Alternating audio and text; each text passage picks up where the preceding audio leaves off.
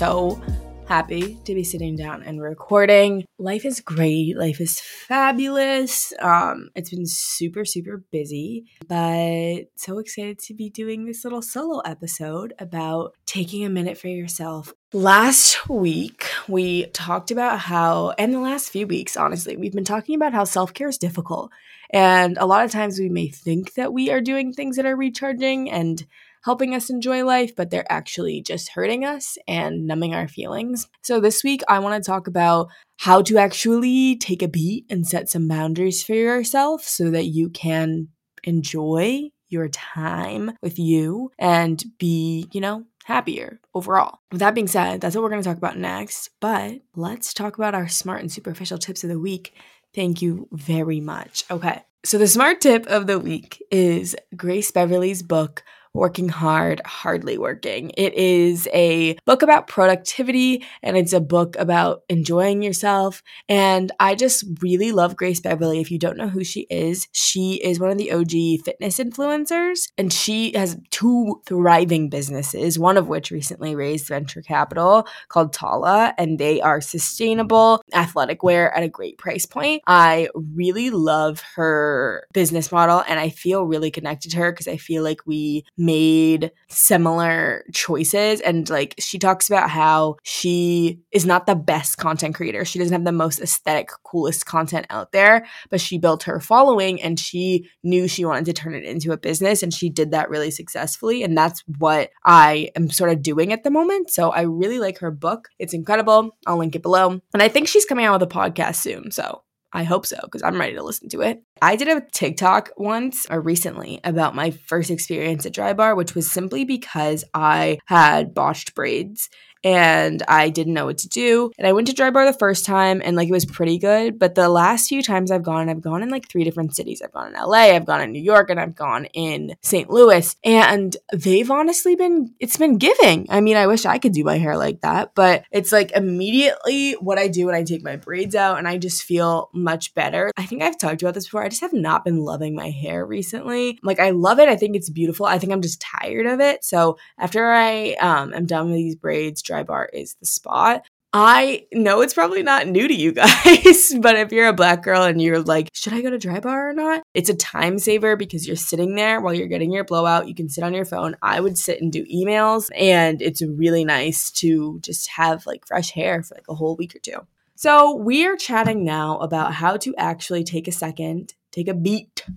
and figure out how to set your own boundaries. This is sort of similar to the talk that we had last week about figuring out what your non negotiables are for things like your morning and night routine. But this is more of a boundary setting thing for the relationships in your life and for the sort of structure of your life so that you can feel a little bit more calm and collected when it comes to making decisions about when to prioritize self care, when to prioritize grind and when not to. This is something that's kind of, like I said, it's difficult to, to figure out because a lot of us think that we can just push ourselves a little bit more just so that we can get something done. Or we're like, this is just the season. Like this September for me is truly insane. And I don't think I would be able to get it all done if I didn't know what my limits were and if I didn't know and if I didn't spend the last like two weeks of August just like at home in LA grinding or not grinding, but like relaxing and like having more structure to prepare myself for this.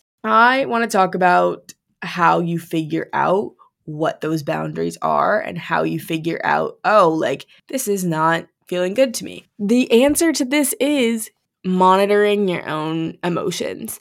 And here's a challenge. If you have been feeling like you are doing too much or that things are a little bit too tough for you, or you're just overall feeling anxious throughout your life, anxiety doesn't come from nowhere. Like it doesn't just pop up like, you know, mm, I think I'll make her anxious today. I mean, sometimes it does, and that's a clinical diagnosis. You have to recognize that, like, your feelings are simply a guidance system. This is like an Abraham Hicks topic, but your feelings are a guidance system. If you are feeling anxious, it's because you're not aligned with what you want to do. You're not happy at the moment.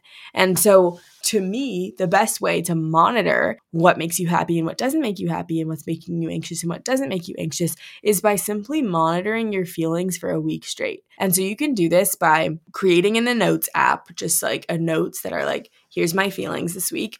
What I do is I set reminders. I especially do this if I'm like trying a new routine or something like that. Set reminders to check in with yourself on how you're feeling either on the reminders app or on your like smart home device or something like that. Be like, hmm, what are these feelings? And that way you can usually get to the root of what's been hurting you and what's been helping you. So, one way I did this was not so much with just like my feelings, but was also with my medications. So when I started taking Adderall probably like two years ago, I just thought that it was something I was just gonna have to do forever. And I recently when I made the move to LA decided to stop taking it. I thought that Adderall was helping me mentally. I thought it was helping me me be more productive. I thought it was like that form of self-care. Like yes, some of us need assistance to get shit done, you know? When I stopped taking it for a few weeks, then one day I had a lot of work, so I took it again. And I just noticed by the end of the day, I hadn't realized this when I took it, but that I was so anxious. I didn't know what to do with myself. The two days in a row that I took it, I felt that anxiety at the end of the day both times. And I recognized that for the last two years, I've felt that anxiety basically every day. And the only time I didn't feel it was when I wasn't taking this medication. And when I wasn't taking the medication and I felt anxious, it was due to a scenario, not just like out of nowhere. And so I feel like monitoring your emotions is something we forget to do because we're not thinking about hey, how's this making me feel? Am I happy about this? Am I not happy about this? In fact, we just sit there and we're like, oh my God, I'm so mad at myself for being anxious. We start to shame ourselves for having these feelings when in reality, there is almost always a root cause. So the best thing you can do for yourself right now is is get in touch with that self-reflection and start thinking, hey, why am I frustrated right now? Or, hey, it's 11 a.m. How am I feeling about my morning so far? Or, it's 7 p.m. How do I feel about today? What I found with myself, y'all, is I felt really scared to think about my feelings because I knew that they weren't positive. And when I would do this audit and like check in with myself, like, how am I feeling? I'd be like, this is just so annoying because I don't want to admit to myself that I don't like what's going on in my life right now. And so I think it can be a humbling experience, but it's also important because only by recognizing what's not working are you going to be able to actually make a change and figure out what is working. And that requires change. And that's why it's so scary. It's not scary because you're a bad person, it's scary because making change is scary in itself. Okay. An example of setting boundaries for me personally that I sort of took out of this experience when I moved to New York and things started opening up and I became someone who like goes out more and had a lot of just different events and stuff happening. This is about a year ago. I was going out and doing something, talking to people every single night. And it was just not sustainable because I'm not a person who can do that. Like when I don't have time for myself, I'm not creative. When I don't have time for myself, I'm anxious. When I don't have time for myself, I'm not a good friend. I drop the ball on work stuff, I drop the ball on other stuff. And I was doing this because that's what you do in New York. That's what you do when you're young. You're supposed to do this. You're supposed to network. What if I miss out on a great opportunity? Something I recognized was I cannot do more than two nights out a week because otherwise I show up as a worse person. So I actually lose out on happiness overall when I go out too much. And so that's what's most important to recognize is that you may think that like whatever you're doing, whether it's you know, taking on extra work at your job or it's spending extra time with, you know, someone who you don't want to spend time with because they're a frustrating friend and every time you leave that conversation you feel anxious. You may think that like you're missing out if you don't do that or you don't deserve good things if you do that,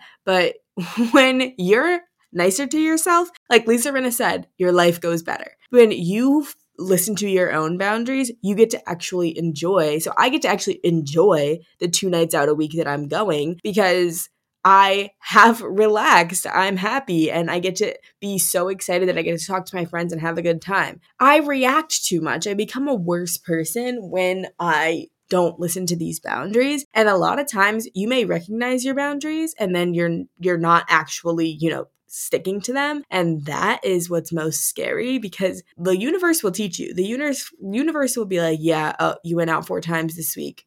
Mm, you're real anxious right now aren't you? Like they'll show you. I'll tell you that as much. The takeaway from this is you need to audit your time to see what you're doing and how it's impacting the feelings that you're having, whether they're positive or negative. You can do this literally just in your notes app. I would set an alarm for like four times throughout the day for you to check in with yourself and your emotions. And from there, you can see, hey, what was similar about those times that I was feeling anxious? And what was similar about those times that I was feeling really positive and excited? And that way, you can figure out, hey, what if I did one hour less of work every single day? Would I feel more anxious or would I feel less anxious? How can I minimize the amount of meetings that I have with that one person at my job who makes me question my worth. And then you can start to actually put these things into practice and then create rituals for yourself that make you feel better. So, with that being said, that is this week's episode. Next week, we're going to talk about rituals and why they're so important and how going from this place where you're setting boundaries and taking a beat,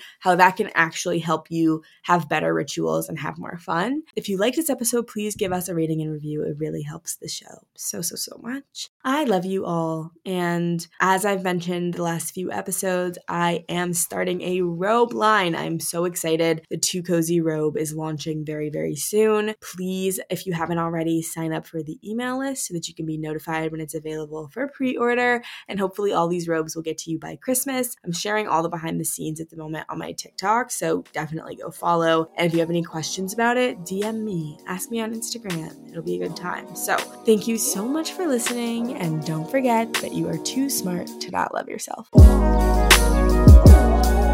Thank you so much for listening to Too Smart for This. I am so grateful that you took the time out of your day to take a listen to these conversations. If you're looking for more content, don't forget to follow us on Instagram at Too Collective. And don't forget to follow me, your host, Alexis Barber, on the gram, TikTok as well. Don't forget, you can also watch our solo episodes on YouTube. So be sure to subscribe to my YouTube channel, Alexis Barber. And we do a weekly giveaway of PR products or Amazon gift cards to girls who leave great reviews down below. So please make sure to leave your reviews and follow us on Instagram to be notified in case you win. And with that, do not forget that you are too smart to not love yourself and see you in the next episode.